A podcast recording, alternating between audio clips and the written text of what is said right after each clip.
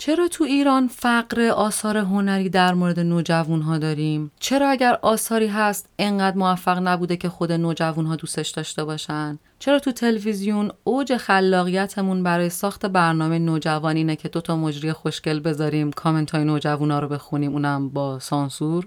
چرا درد و مشکل و مسئله اصلی نوجوان ها بیان نمیشه؟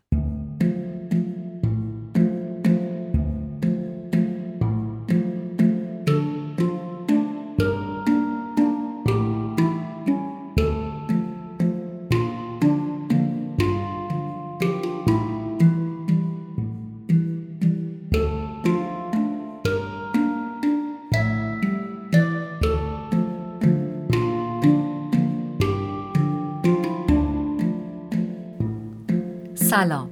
من محتاب محسنی هستم و این ششمین قسمت از پادکست رادیو آن ماهه که در مهر ماه سال 1400 ضبط میشه.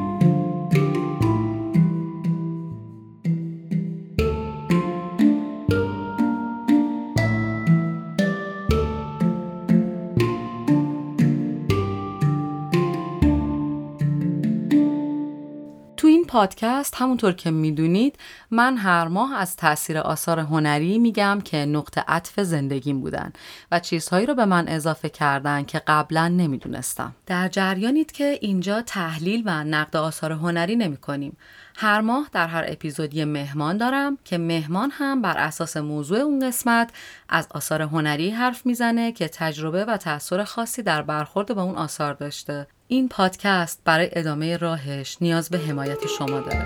حالا حمایتتون چطوری می‌تونه باشه؟ اینکه تو page اتون به دوستاتون معرفیش کنید تو Castbox و اینستاگرام follow کنید و با نظراتتون در بهتر شدنش مشارکت داشته باشید. به عشق و انرژیایی که برام میفرستید به شدت احتیاج دارم. پس دست از فرستادن عشق بر ندارید. البته که نقدمم بکنید حتما تا کمکم کنه که کیفیت پادکست بهتر بشه.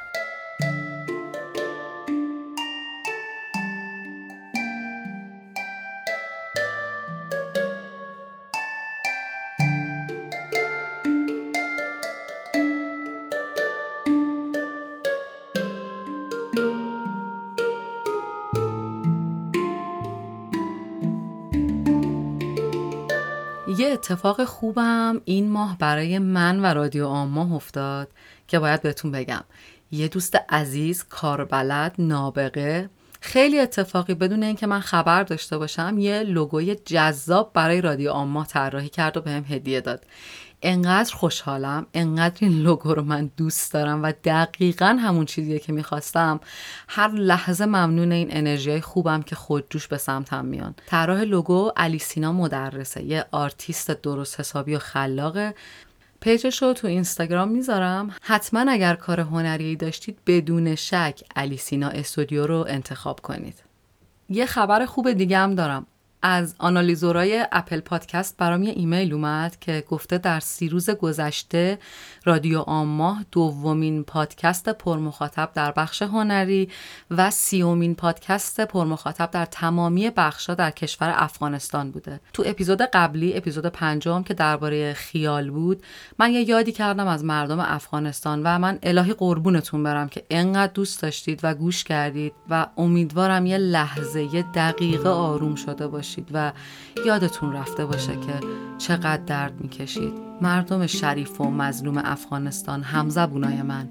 ما این روزا مدام تو فکرتونیم و براتون دعا می‌کنیم. همینطور رادیو آماه جایگاه چهلم رو در امارات و جایگاه هشتادم رو در مجموع پادکست های نیوزلند به دست آورده. ممنون همزبونا و هموطنام هم که تو کشورهای مختلف به پادکست من گوش میدن.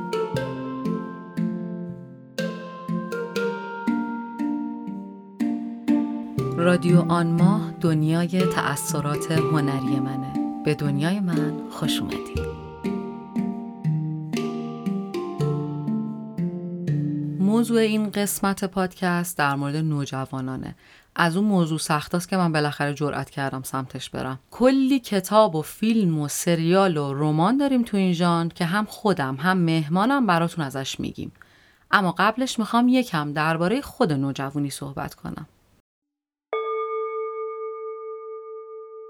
نوجوانی به سه دسته سنی تقسیم میشه. نوجوانی اولیه 12 تا 14 سالگی اواسط نوجوانی 14 تا 16 سالگی و اواخر نوجوانی 16 تا 19 سالگی. گرچه تحقیقات جدید و مختلفی وجود داره که میگه سن بلوغ و نوجوانی پایین تر رفته. از 10 سال شروع میشه و تا 24 سال هم می‌تونه در این رده قرار بگیره. در کل پیشفرض حرفای من همون دوره سنیه که هممون اسم نوجوانی رو روش می‌ذاریم. از 11 12 سالگی تا 18 19 سالگی قبل از ورود به دانشگاه. چرا تو ایران فقر آثار هنری در مورد نوجوان ها داریم؟ چرا اگر آثاری هست انقدر موفق نبوده که خود نوجوان ها دوستش داشته باشن؟ چرا تو تلویزیون اوج خلاقیتمون برای ساخت برنامه نوجوانینه که دوتا مجری خوشگل بذاریم کامنت های نوجوان ها رو بخونیم اونم با سانسور؟ چرا درد و مشکل و مسئله اصلی نوجوان ها بیان نمیشه؟ چون پرداختن به دنیای وسیع و پرمسئولیت نوجوانی خیلی سخته و خیلی دانش می‌خواد وسط البته آزادی بیان. من همه سعیم رو می‌کنم بتونم حرفای مفیدی تو این پادکست بزنم. ولی خب طبیعتا پادکست سی چل دقیقه من نمی‌تونه مشکلای نوجوانا رو حل کنه. اما من سعی می‌کنم خلاصه و به درد بخور بگم. هممون که الان این پادکست رو داریم گوش میدیم یا الان نوجوان هستیم یا دوره نوجوانی رو رد کردیم یا در کنارمون نوجوان داریم. حالا یا پدر مادر نوجوان ها هستیم یا معلمیم یا بالاخره اطرافیانمون توش نوجوان پیدا میشه. برای هممون سوال شده که چشونه. یا اگه خودمون نوجوانیم چمونه. من میگم هیچ چیشون نیست. بدنی در حال رشد پر از هورمون ذهنی در حال فراگیری سریع خلقیاتی در حال تغییر رشد فیزیکی سریع و عجیب و غریب تر از هر دوره تو زندگی احساساتی در شرف تکمیل و تغییر و آموزش و پذیرش دنیای پیرامون. و کنترل کردن و جهت دادن به همه این اتفاقات جدید و حتی مواجه شدن باهاش یه پروسه عجیب غریب و جدیدیه که بلدش نیستیم. همین. خب چیکار باید کرد؟ باید کاتالوگ این آدم جدید رو مطالعه کرد. کاتالوگش کجاست؟ چرا نمی‌تونیم روشنش کنیم؟ چرا روشن میشه نمی‌تونیم خاموشش کنیم؟ چرا هی بدتر میشه؟ چرا نمی‌تونیم باش ارتباط بگیریم؟ چون کتاب نمی‌خونیم. فیلم نمی‌بینیم. آموزش صحیح نداریم. هیچ الگوی رفتاری به جز رفتار مقابله‌ای و سرکوبگرانه و مهار کننده بلد نیستیم که بتونیم شرایط جدید رو کنترل کنیم. خب چه اتفاقی میافته؟ آمار خودکشی بالا میره آمار اعتیاد بالا میره. فیلم نوجوانایی که دارن دعوا می‌کنن و چاقو و قمه می‌کشن پخش میشه. فرار از خونه و مدرسه اتفاق میافته. سن استفاده از مشروبات الکلی و مخدرها پایین میاد. اشتباهات جنسی کنترل نشده و مهار نشده رخ میده. و در نتیجه نوجوان دوباره از طرف والد و بزرگسالان سرکوب میشه و به دنبال جذب و جلب توجه و محبت توی اینترنت میگرده. به عملهای زیبایی غیر متعارف روی میاره رفتارهای پرخطر می‌کنه و در اون شرایط چی میشه؟ یه مدت کوتاهی رو این توجه رو به دست میاره بعد دوباره سرکوبا شروع میشه فوشها شروع میشه توهینای اینترنتی شروع میشه و خشت اول که کج گذاشته میشه تا سریا این دیوار کج میره. نوجوان میفته تو لوپ خطا. و با کوله باری از تجربیات تلخ و منفی وارد دوران جوانی میشه. حدود ده سالی که وقت داشته بذر به کار تا برای دوره نوجوانی برداشت کنه رو صرف جلب توجه و اعتماد و محبت گروه همسالان و بزرگسالان کرده و هیچی که دریافت نکرده به کنار آسیب هم دیده و ورود به دنیای بزرگسالی و دانش و کارش رو با روحی زخمی و شکسته آغاز می‌کنه. نتیجه چی میشه؟ جوونهای بیهویت، بیحال، تنبل، ناامید، دارک، تلخ. با اختلالات شدید روحی درمان نشده و تمام این اتفاقات می‌تونست نیفته اگر هم خود نوجوان الگو داشت برای گذروندن و درک کردن این سن عجیب و هم پدر و مادر و مدرسه و معلم و دوستا و خانواده آموزش دیده بودند تا برخورد درست رو با این گروه سنی داشته باشن سازمان بهداشت جهانی آماری رو منتشر کرده که میگه خودکشی سیزدهمین علت مرگ در گروه سنی 15 تا 34 ساله. و در هر چهل ثانیه یک خودکشی در سراسر دنیا رخ میده و سن خودکشی در ایران تا سطح دبستان و راهنمایی پایین رفته. طبق آمار وزارت بهداشت ایران در سال 97 تازه قبل از کرونا میزان خودکشی نوجوانها 20 درصد کل بوده. خیلی وحشتناکه. دلایلی هم که براش عنوان کردن میگن بیماری ها و اختلالات مربوط به بهداشت روان، استراب، افسردگی، تغییرات هورمونی،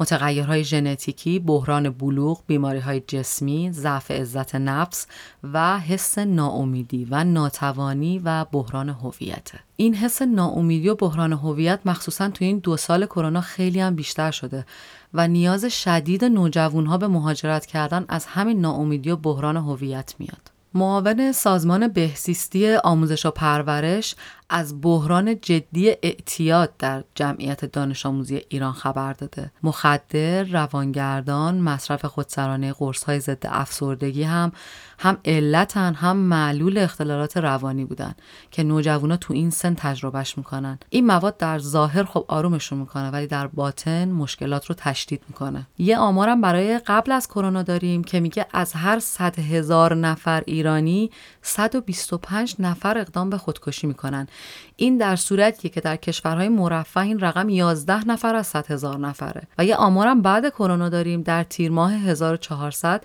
معاون اجتماعی بهزیستی ایران گفته سالانه بیش از یک میلیون نفر در کشور اقدام به خودکشی می‌کنن و آمار خودکشی منجر به مرگ در ایران در سال 98 و 99 بر پایه گزارش های پزشکی قانونی 41 هزار نفر اعلام شده. سهم نوجوان هم در این خودکشی بسیار بالاست. تازه اگر والدینشون سرشون رو نبرن تیکه تیکشون نکنن به زور به کودک همسری ندنشون همسرشون با روسری خفشون نکنه و فرض بگیریم که آمارم معمولا واقعی نیست از این بیشتر آمار و خیلی خیلی بحران شدیده. حالا اینو بذاریم در کنار بحران اعتیاد که تازه سال 87 اعلام شد روزانه 300 نوجوان در ایران معتاد می‌شوند. سال 87 اینا همه داره چی بهمون به میگه؟ میگه روشمون اشتباست. پدر مادر معلم رفیق. روش تربیتی اشتباست. شاید دهه 60 و 70 این روش های سرکوبگرانه تربیتی جواب می‌داده. ولی نوجوانای امروز از زمان تولد گوشی هوشمند دستشونه. بلوغ زودرس رو دارن تجربه می‌کنن. دسترسی به اطلاعات دارن لینک و ابزارهایی دارن که شما حتی ازش خبر نداری. یه فرشته با شاخ و داس کنارشونه به اسم اینترنت و فضای مجازی. با دارک وب آشنان با ارز دیجیتال آشنان با فروش خودش بدنش جذابیتش در اینستاگرام آشناست. حتی با اختلالات و مشکلاتی آشناست که خود شما آشنایی ندارین باهاش. شما نمی‌تونین با روش قدیم باهاش برخورد کنین. پدر مادر معلم رفیق خواهر برادر بزرگه شما باید مطالعه کنین باید کتاب بخونین باید فیلم ببینین باید یاد بگیرین نوجوانتون رو بتونین از این لوپ خارج کنید. همه اینایی که دارم میگم نوجوان ها هم طبیعتا باید انجام بدن و باید همکاری کنن تا این اتفاق همزمان رخ بده. فیلم دیدن کتاب خوندن کتاب های روانشناسی خوندن پیش مشاور رفتن و یکم صبر و تحمل داشتن. اینا همش در کنار هم همزمان خانواده و نوجوان جواب میده. من اینجا چند تا اثر هنری هم معرفی می‌کنم که می‌تونید از اینا شروع کنید. اما اینا فقط آثار هنریه. شما در کنارش حتما باید روانشناس و روان درمانگر رو هم ببینید و کتابای روانشناسی بخونید.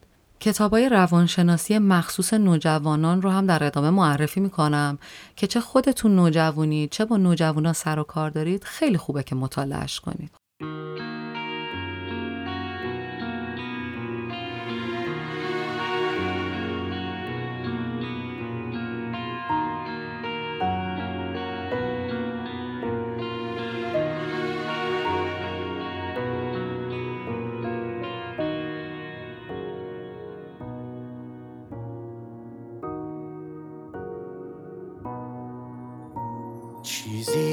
ازت توی خاطرمه چشمای خیلی قشنگه. مگه نه؟ واسه اون نگاه پشت پنجره دل من دوباره تنگه. مگه نه؟ چیزی که ازت توی خاطرمه موهای مشکی و صافه مگه نه؟ یکی دوست داشت که یه شب تا خود صبح اونا رو به هم به بافه مگه نه مگه نه. چیزی که ازت توی خاطرمه از روزای نوجوانی میومد. اگه اشکی رو گونه تو بود بارونم با نگرونی میومد. چیزی که ازت توی خاطرمه یه لباس رنگ روزای خوشی. یه جوری بغل می‌کردی منو که انگاری داری یکی می‌کشی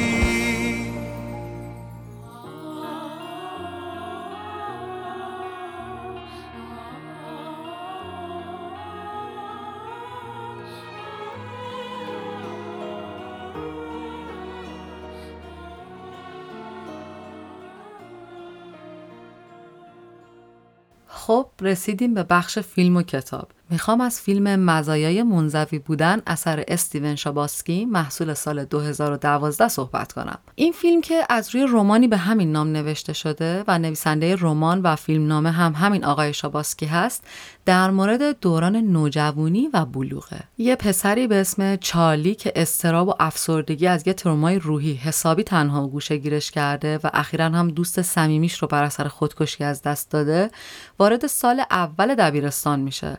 و الان هیچی برای چارلی مهمتر از پیدا کردن یه دوست نیست. این رمان نسخه مدرن ناتور دشت هم نام گرفته. تمام فیلم و می‌تونم بگم تمام کتاب می‌تونه در یک خط خلاصه بشه.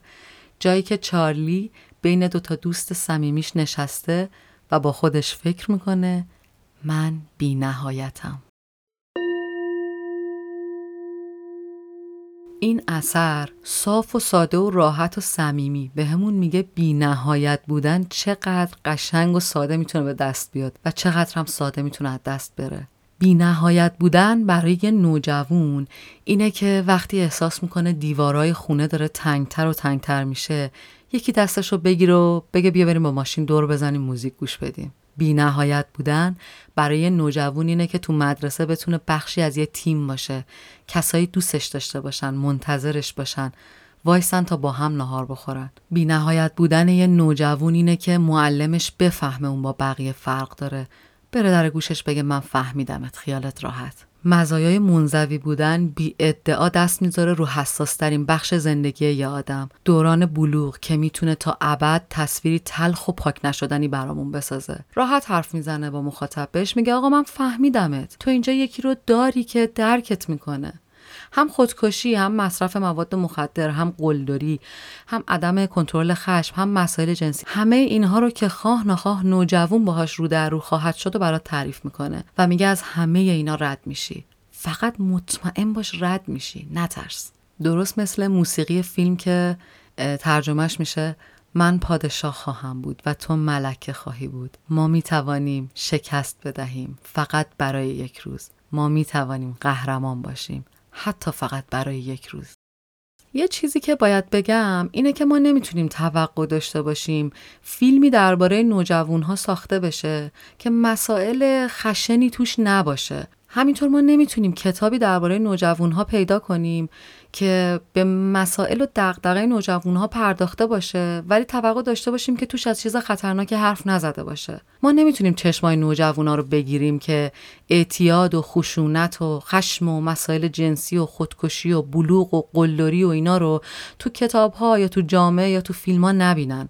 ما نمی‌تونیم مثل اون اپیزود بلک میرر به مغز و چشم بچه‌مون دستگاه نصب کنیم که این بدی ها رو فیلتر کنه و اونا رو از آسیب دور نگه داریم. اون بالاخره چه در کنار ما و چه به تنهایی یه روز با همه این موضوعات روبرو میشه. بهتره که اون موقع ما کنارشون باشیم که بتونیم براشون تحلیل کنیم بهشون قدرت بدیم به سوالاتشون جواب بدیم.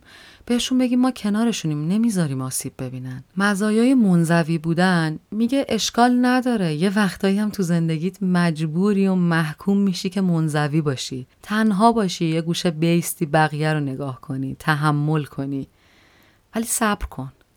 بذار بگذره میگذره. 15 سالگیت میگذره 16 سالگیت میگذره. تموم میشه. تو هم یه روز پدر و مادر میشی و هیچ وقت قرار نیست که تا ابد تو اون سن سخت باقی بمونی. صبر داشته باش. تو هم می‌تونی قهرمان خودت بشی. فقط صبر داشته باش و بدون میگذره و تموم میشه.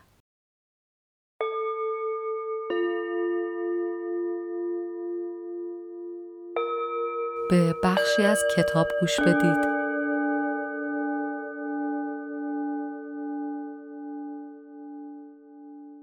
روی قطعه هجدهم نشستیم که خیلی بالای تپه بود و پایین رفتن خورشید رو نگاه کردیم. پاتریک یه بطری شراب قرمز با کارت شناسایی جلیش خریده بود و دست به دست می کردیم و فقط حرف می زدیم. و من گذاشتم هر چی می‌خواد بگه چون دوستا برای همین چیزا هستن.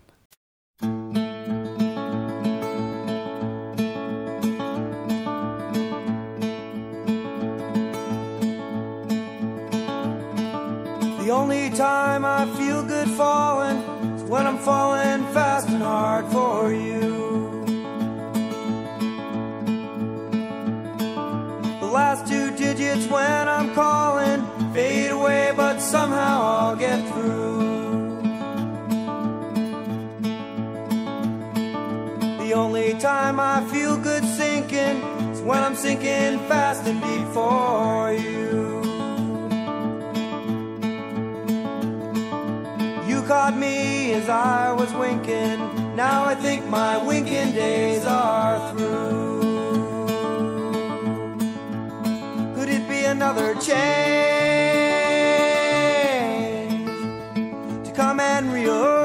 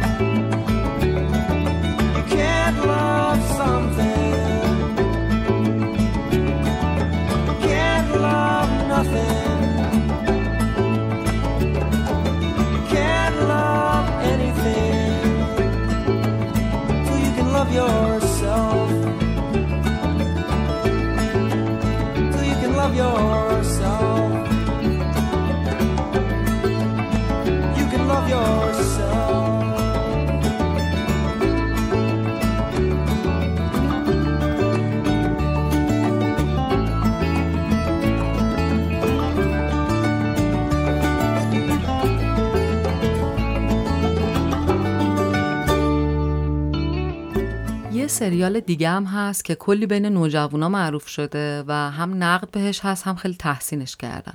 سریال ترتین ریزن وای یا 13 دلیل برای. این سریال هم از روی یه رمان نوشته شده با همین نام نوشته جی اشر. داستان در مورد دختری به نام هانا بیکره که قبل خودکشی 13 تا نوار کاست ضبط کرده و هر کدوم از این نوارها درباره یکی از همکلاسیاشه و یکی از دلایل خودکشیش. چیزی که این سریال یا این کتاب خواست کرده اینه که آدم ها یه شبه تصمیم به خودکشی و پایان دادن به زندگیشون نمی‌گیرن. چیزای ریز و درشتی در این تصمیم دخیلن که شاید ما فکرش هم نمی کنیم.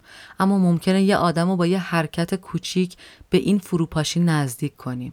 نوارای هانا بیکر مستقیما به همکلاسیاش و رفتارای اونا برمیگرده و دونه دونه از لحظات و اتفاقاتی میگه که روح اونو زخمی و زخمی تر کرده. موقع دیدن این سریال لطفا دقت کنید. مثل اسفنج عمل نکنید. اتفاقات بد رو به خودتون جذب نکنید.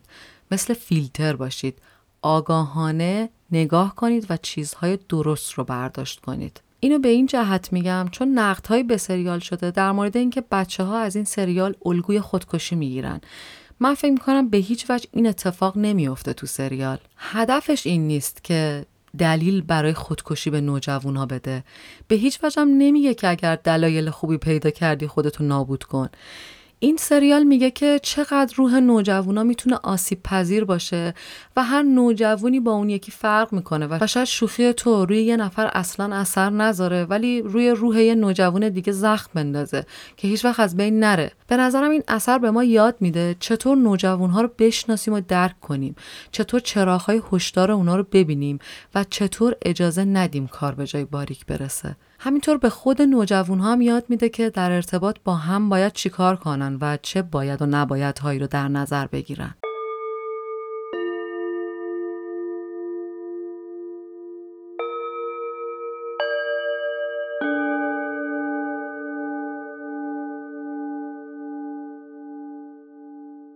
تو این بخش براتون چند تا کتاب معرفی می‌کنم و بعد میریم سراغ مهمان پادکست. جمعآوری اطلاعات این بخش پادکست به عهده زهرا حامی بوده. زهرا حامی دوست عزیز من کتابخونه بازیگر ایده پرداز. خلاصه خیلی قبولش دارم و تو این بخش به من کمک کرد که بتونم مطالب بیشتری رو جمع کنم. زهرا جانم ازت خیلی ممنونم.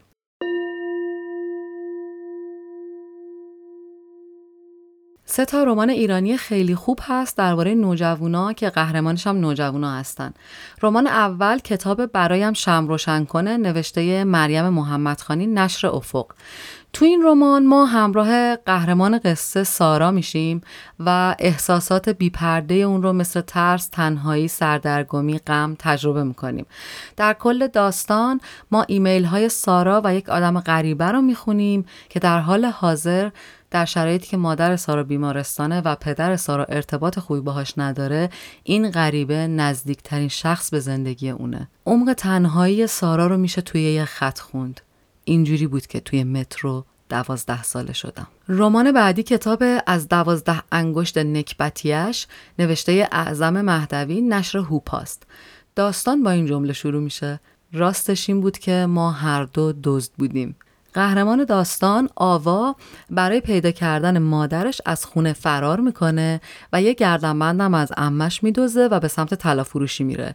اونجا با یه آدمی آشنا میشه که رفیق زندگیش میشه و سرنوشتشون به هم گره می‌خوره. جذابیت این رمان شاید این باشه که آوا بعد از پیدا کردن مادرش متوجه میشه که خانواده‌ای که دوست داره باهاشون زندگی کنه همون دوستیه که تو طلا فروشی پیداش کرده نه پدر و مادرش. در واقع زیر سوال بردن کلیشه های همیشگی چالش خوب این رمانه. رمان سوم هم کتاب عاشقانه های یونس در شکم ماهی نوشته جمشید خانیان نشر کانون پرورش فکریه داستان در زمان جنگ روایت میشه.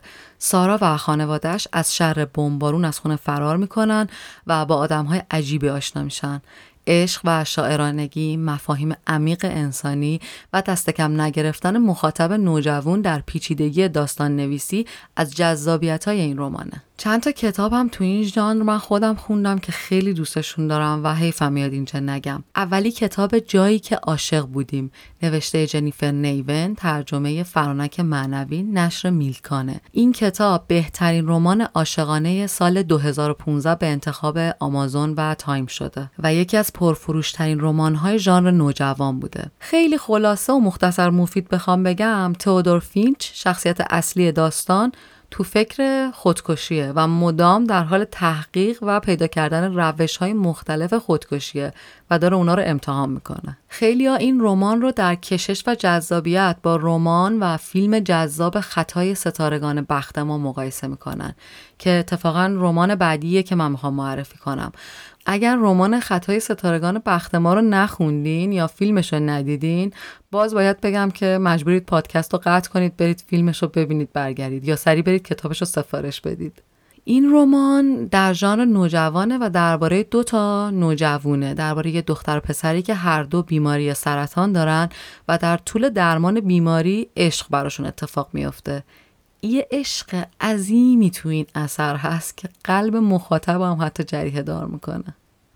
بعدی کتاب دختر ستارهی همیشه عاشقه. من اصلا این کتاب به خاطر اسمش خریدم. نوشته جری اسپینلی و ترجمه فرید اشرفی نشر ایرانبان. با کتاب لطیف و شاعرانه و دخترانه ای مواجهیم دیگه. کتاب درباره یه دختر 16 ساله است که خیلی با بقیه فرق داره. چون که اون یه دختر ستاره ای همیشه عاشقه. جالبه بدونید که نویسنده کتاب هم یه انجمن با خواننده هاش تشکیل داده به نام دختر انجمن دختر ستاره ای و تو این انجمن کارهای جذابی و کنار نوجوانا انجام میده مثل اجرای تئاتر این کارهای این شکلی. مزایای منزوی بودن رو که ازش براتون گفتم اگر خوندینش متوجه دو تا اسم کتاب میشین که توش خیلی تکرار میشه. یکی کشتن مرغ مقلد که تو ایران کشتن مرغ مینا ترجمه شده. اثر هارپلی و دومی کتاب سرچشمه. این دوتا کتاب هم برای نوجواناست و اگر افتادین تو این ژانر هر دو رو تهیه کنید و بخونید. یک کتابم به تازگی دوست من سارا کنعانی به چاپ رسونده به نام فیلتر شکن برای ورود به دهه شست. یه کتاب متفاوت و جالب در ژانر نوجوان خاطرات یه معلم ده شستیه وقتی که به طور اتفاقی تو گروه تلگرامی شاگردای ده شستش عضو میشه و دونه دونه بچه ها و خاطره ها رو یادش میاد من خوندمش خیلی متفاوت خاصه و واقعا پیشنهاد می‌کنم که این کتاب رو بخونید و با خرید کتاب های ایرانی می‌دونید که از نویسنده های ایرانی می‌تونید حمایت کنید. چند تا کتاب روانشناسی نوجوان هم معرفی می‌کنم که حتما مهمه که در کنار رمان و داستان شما مطالعه روانشناسی هم داشته باشید. کتاب روانشناسی نوجوانان سید سعید موسوی نوشته نشر آذرفر، کتاب من دیگر ما نوشته محسن عباسی نشر آین فطرت، کتاب والدین سمی نوشته سوزان فوروارد ترجمه شیرین یزدانی نشر ارمغان گیلار. کتاب اختلال استرس پس از آسیب لیبی پالمر نشر ایرانبان. کتاب تئوری انتخاب برای والدین و نوجوانان از نویسنده معروف ویلیام گلاسر ترجمه دکتر علی صاحبی نشر سایه سخن. کتاب مدیریت خشم مهارت های زندگی نوجوانان از ایوان پیرسون ترجمه زهره قربانی نشر سایه سخن. خب خیلی چیزای مختلف براتون گفتم. بریم یه موزیک گوش بدیم یکم به ذهناتون به گوشاتون استراحت بدین. برگردیم بیایم با مهمان پادکست ادامه بدیم.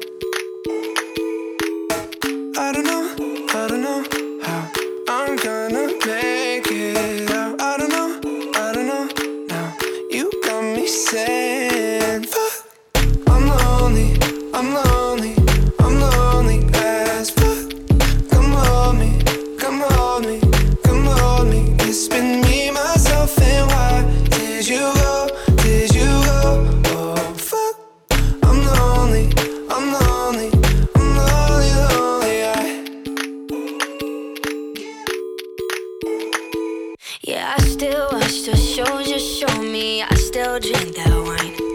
But these days it tastes more bitter than sweet. Hmm. And all my friends are way too drunk to save me from my phone. Sorry if I say some things I mean.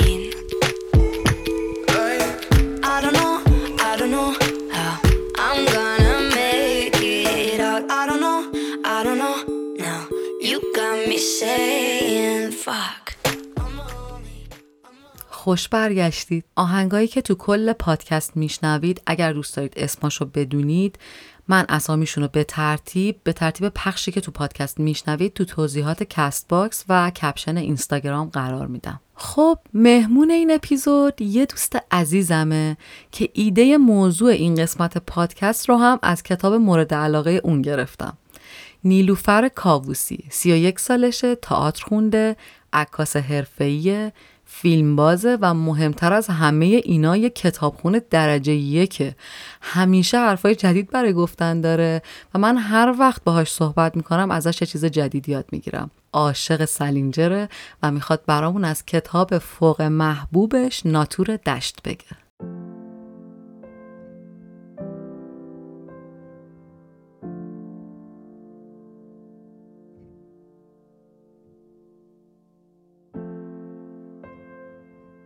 راستش فکر می‌کنم هر وقت دیگه که این سال از من پرسیده بشه احتمالا جوابم همینه که ناتور دشت سلینجر برای من تاثیرگذارترین اثر هنری زندگیمه حالا البته نه فقط ناتور بلکه همه آثار سلینجر همینقدر برای من ارزشمند و تاثیرگذارن. ناتور حالا یه کمی متمایزتره ماجراش برای من. اولین باری که من ناتور رو خوندم 15 سالم بود و جزئیات این اولین بار رو مثل یک اولین قرار عاشقانه خیلی خوب یادم میاد. پدر من یه عادت خوبی داره که برای من کتاب می‌گیره و خیلی وقته که این کارو می‌کنه. حتی قبل از اینکه من خوندن نوشتن رو بخوام.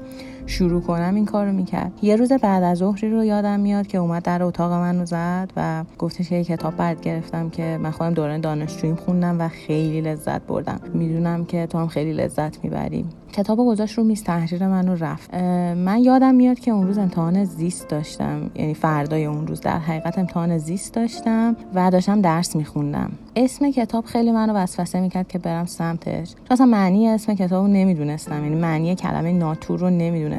رفتم سراغ کتاب و شروع کردم چند تا پاراگراف اول رو خوندن و کتاب بستم گوشم کنار گفتم فردا امتحان میان ترم زیست داری و بشین درس تو بخونو منتها تا آخر شب این رفت و آمده بین کتاب درسی و ناتوره دشت هی ادامه داشت و از یه جایی به بعد دیگه گفتم خودم مسخره نکنم. کتاب گوشم لای کتاب زیستم که اگه یه موقع مامانم اومد تو اتاق نفهمه که دارم کتاب غیر درسی می‌خونم. و اون شب تا ساعت پنج صبح من ناتور رو تموم کردم. اولین چیزی که به ذهنم رسید این بود که برگردم از اول دوباره بخونم تا این حد لذت بخش بود خوندن کتاب واسم.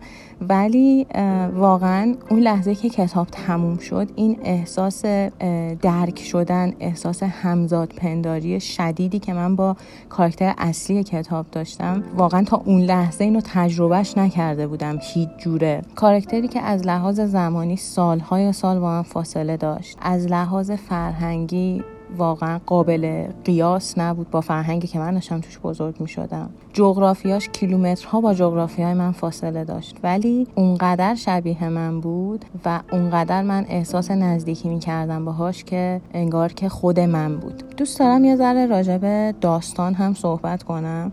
حالا بدون اینکه اسپویل بشه. داستان کتاب راجب یک نوجوانیه به اسم هولدن کارفید توی دهه فکر کنم سی و چهل نیویورک که داره برای چندمین بار از مدرسه اخراج میشه. مدارسی که هولدن ازشون اخراج میشه البته مدارس شبانه روزی هستن که خب دانش آموزا همونجا تو خوابگاه های مدارس زندگی می‌کنن و همونجا مدرسه میرن و خلاصه تایمی رو دور از خانواده هستن. فصل تحصیل رو از خانواده دورن و فقط توی تعطیلات خانواده ها رو می‌بینن. داستان از اونجایی شروع میشه که هولدن برای چندمین بار از مدرسه اخراج شده و قراره که این تعطیلات کریسمس که میره خونه دیگه بر نگرده مدرسه. نامه اخراجی هولدن قراره که سه روز دیگه به دست خانوادش برسه. تعطیلات کریسمس مدرسه هم البته قرار سه روز دیگه شروع بشه و بچه ها تا سه روز آینده رو باید خون... توی خوابگاه های مدرسه بمونن. هولدن اما نه دلش می‌خواد زودتر برگرده بره خونش که بخواد خبر اخراج شدنش رو رو در رو به خانوادهش بگه. نه دیگه می‌تونه توی خوابگاه مدرسه بمونه. می‌تونه نه از این لحاظ که مدرسه بهش اجازه نمیده. خودش دیگه تحمل اینو نداره که توی مدرسه بمونه. واسه همین تصمیم می‌گیره که نصف شب وسیله هاشو جمع کنه پول تو جیبیاشو جمع کنه و از خوابگاه مدرسه بزنه بیرون و این سه روز باقی مونده تا رسیدن نامه به دست خانوادش رو توی نیویورک بگذرونه. اتفاقی که توی داستان میفته کشف و شهود هولدن کالفیلد از تجربه تنها زندگی کردن توی نیویورکه. هولدن نیویورک رو می‌شناسه چون اونجا به دنیا اومده و اونجا بزرگ شده. ولی این تجربه سه روز زندگی کردن قراره که یک تجربه کشف و شهودی به کاراکتر داستان ما بده و قراره که یک تجربه جدیدی از اجتماعی که به گفته خودش ازش متنفره بهش بده. مهمترین دلیلی که فکر می‌کنم این کتاب برای من تا به این حد تاثیر گذار بود همین حس مشترک جدا افتادگی درک نشدن و احساس تعلق نداشتن به هیچ گروه اجتماعی بود. هولدن کارفیلد به عنوان قهرمان ناتور دشت بیشتر از اینکه قهرمان باشه به نظر من یه ضد قهرمانه. یه ضد قهرمانی که از همه چیز و همه کس متنفره. با همه چیز تو جنگ حالا نه به اون معنای جنگه بلکه همه چیز براش چالش برانگیزه و این دروغ و ریاکاری و درویی آدماست آدمای توی جامعه و اطرافشه که بیشتر از همه چیز داره آزارش میده. مثلا کاراکتر لیتر توی کتاب که هم اتاقی هولدن کارفیلد توی مدرسه است یک پسر پاپیولر به معنای واقعی کلمه توی مدرسه است که همه دوستش دارن. درس خونه خوشتیپ ترتمیزه ولی جزئیات زندگی این آدم رو وقتی هولدن نقل می‌کنه خواننده مخاطب حالا هر که اسمشو بذاری حالش به هم می‌خوره از اون استرادلیتر لعنتی هم اتاق هولدن. اینه که بیشتر از همه چیز آدم رو آزار میده. این دورویی آدما این دوتا بودنا این که آدم یه چیزی رو نشون میده بعد در حقیقت ولی یه چیز دیگه است. حقیقت وجودیش یه چیز دیگه است. اون روزایی که من با ناتور آشنا شدم و برای اولین بار کتاب رو خوندم روزای پرتلاطمی بود برای من توی زندگیم. در حقیقت برهه پرتلاطمی بود.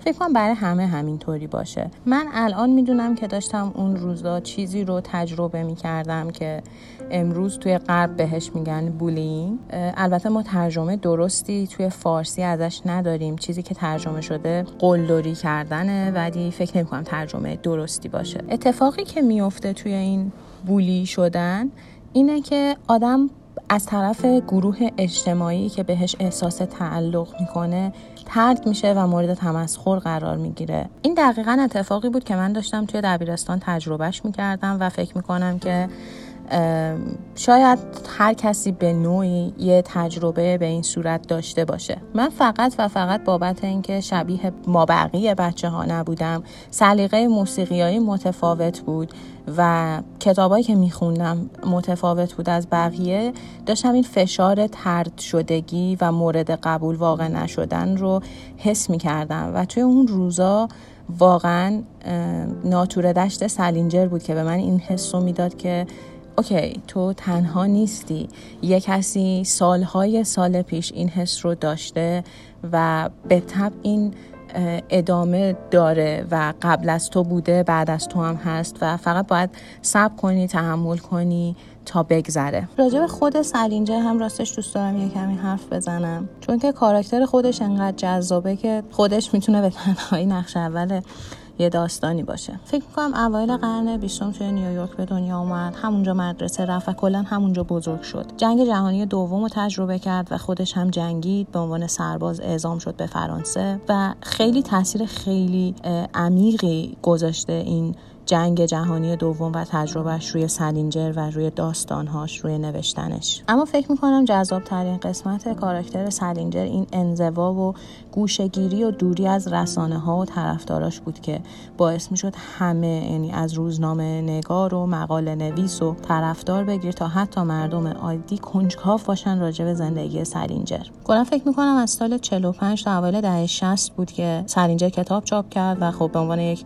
نویسنده شاغل بود. از اول دهه 60 تقریبا زندگیشو جمع کرد و رفت یه خونه ای نزدیک یکی از شهرهای کوچیک نیو همشایر گرفت و اونجا رو تپه های نیو همشایر زندگی می‌کرد و یه جورایی اون جمله معروف هولدن توی کتاب رو زندگی کرد خودش. دور از آدما توی انزوای کامل و رسوندن ارتباطات انسانیش به کمترین حد ممکن. یکی دیگه از جذابیت های شخصیت سلینجر فکر می‌کنم این مخالفت شدیدش با هر گونه اقتباس سینمایی تئاتری یا حالا هر چیز دیگه از آثارش بود که دلیلش هم فکر کنم توی یکی از مستندایی که راجبش ساخته شده بود من دیدم.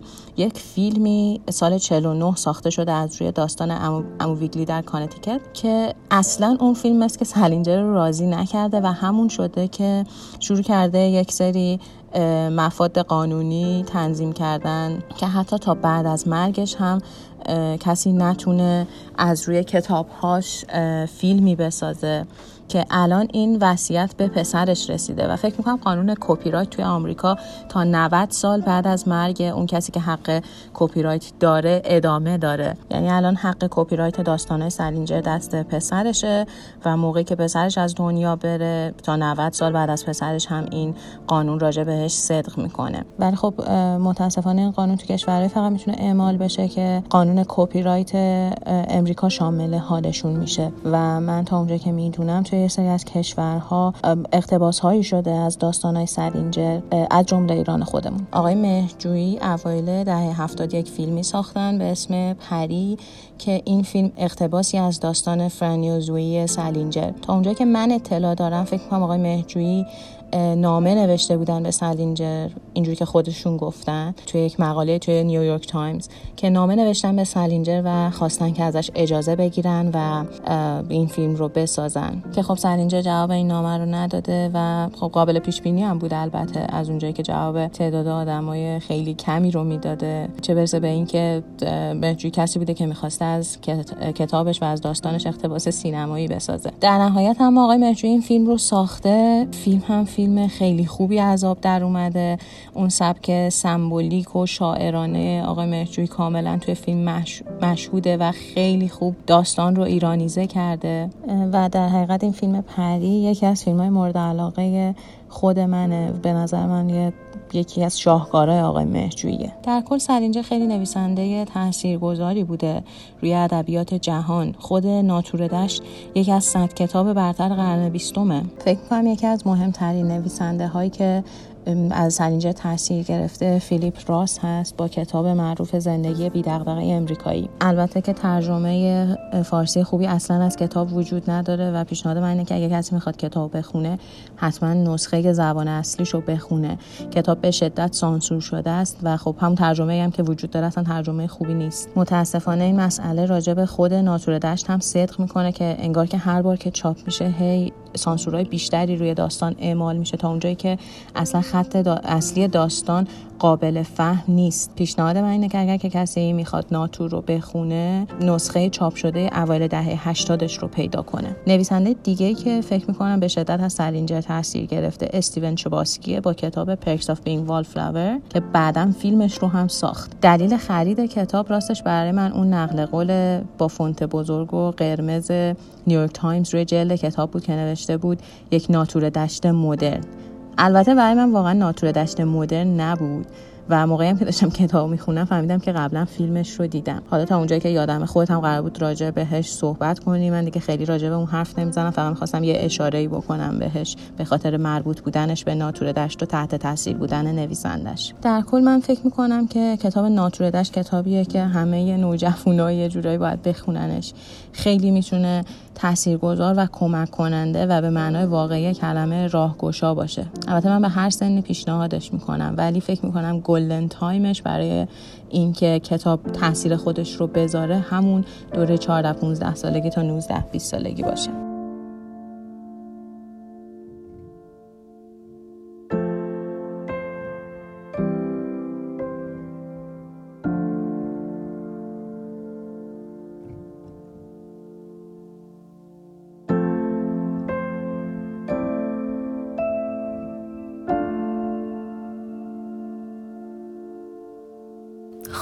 این اپیزودم تموم شد. خیلی پروپیمون شد خیلی طولانی شد ولی من خیلی خوشحالم چون موضوع نوجوان یه مسئولیت خیلی سنگینی بود که واقعا من حس می کردم که این دینیه که باید ادا کنم به این گروه سنی. اگر نوجوانید و گوش دادید لطفا برام تو Castbox و اینستاگرام کامنت بذارید و نظرتون رو بگید. اگر هم با نوجوانا سر و کار دارید شما هم کامنت بذارید و بگید که چقدر روی دیدگاهتون اثر داشته. من به تبلیغات شما احتیاج دارم رفقا دستمو بگیرید و با معرفی به دوستاتون تو به اشتراک گذاری این پادکست سهیم باشید. follow کنید، subscribe کنید، کامنت بدید و تو این مسیر همراه و حامی من باشید. یه لحظه چشماتون رو میبندین. یه لحظه. چشماتون رو ببندین و برای اولین نوجوانی که به ذهنتون میاد انرژی مثبت بفرستید. دمتون گرم. شب و روزتون بخیر ماهتون ماه تا ماه بعد. بدرود.